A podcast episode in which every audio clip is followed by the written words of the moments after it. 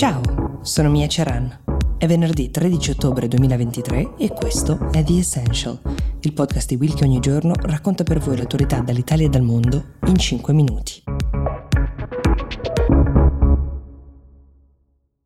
Anche oggi parliamo di Israele e di Gaza, però lo facciamo con una riflessione diversa, non parlando della stretta cronaca, perché in Gran Bretagna, ma non solo, è scoppiata una polemica che ha avuto un eco anche fuori dal paese, che riguarda la più importante testata giornalistica britannica, cioè la BBC, che è stata duramente criticata per la scelta di non definire Hamas un'organizzazione terroristica e per non aver definito i suoi attacchi, che hanno ucciso centinaia di persone in Israele, terroristici. Come si fa a non parlare di terrorismo di fronte a una strage di innocenti, bambini eh, in alcuni casi, come quella che abbiamo visto compiersi in questi giorni contro i cittadini israeliani. Perché la BBC si tira indietro? Si sono chiesti in molti. In un lungo comunicato l'azienda ha voluto spiegare che la scelta si rifà ai principi fondanti di questa testata, che impongono ai suoi giornalisti di non usare mai un linguaggio contenente un giudizio morale o delle parole che siano eccessivamente cariche non è compito della BBC dire alle persone chi devono sostenere e chi devono condannare, si legge in un comunicato, chi siano i buoni e chi i cattivi. Raccontiamo regolarmente come il governo britannico, così come altri governi, abbiano scelto di condannare Hamas, definendola organizzazione terroristica, e infatti questo è il compito di un governo, non di una testata. Noi, che pure intervistiamo frequentemente opinionisti che definiscono Hamas un'organizzazione terroristica e diamo loro voce, non lo facciamo. Il nostro mestiere è raccontare al pubblico i fatti e lasciare che sia il pubblico stesso a farsi la propria idea. In effetti va riconosciuto che questa testata non si è mai tirata indietro rispetto al racconto di quello che Hamas ha fatto in questi ultimi giorni, ma anche nel passato.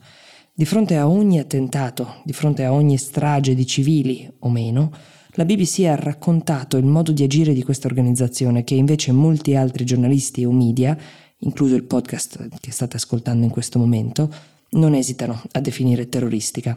Ma la riflessione che la BBC porta è valida. Se si raccontano bene i fatti, tutti i fatti, allora sarà molto difficile trovare una definizione diversa per chi semina il terrore tra le persone innocenti ma forse se ci arriviamo da soli, senza che sia qualcuno a suggerircelo, la nostra convinzione sarà anche più forte. È una scelta, questa dei giornalisti della BBC, adottata già dalla Seconda Guerra Mondiale, quando la testata scelse di non definire mai i nazisti con aggettivi come cattivi, malvagi, pur avendoli definiti invece il nemico, data la chiara posizione della Gran Bretagna e della testata negli anni della guerra.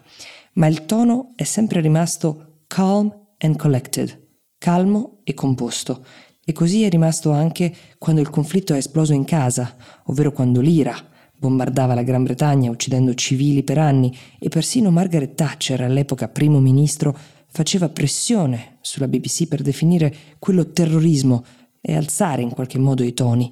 Persino lì la BBC ha tenuto il punto e forse questa coerenza, che possiamo condividere o meno, in un mondo in cui tutti sembrano gridare sempre più forte, ha un suo senso. C'è poi un altro tema nel caso della Palestina e di Israele, ovvero che lo Stato di Israele anche ha ucciso civili palestinesi, anche lo Stato di Israele si è macchiato di colpe contro la popolazione innocente nel tentativo di sradicare i militanti di Hamas. A che punto e con quali numeri si può definire chi uccide cittadini innocenti un terrorista? Il confine tra buoni e cattivi, non solo in questa guerra, ma anche in altre, è molto sfocato, quasi mai netto, e per quanto sia più facile sposare la causa di una delle parti e tifare, come faremmo con una squadra di calcio, forse non è l'atteggiamento corretto. Quel che sappiamo è che il terrore e i crimini di guerra innescano sempre altro odio.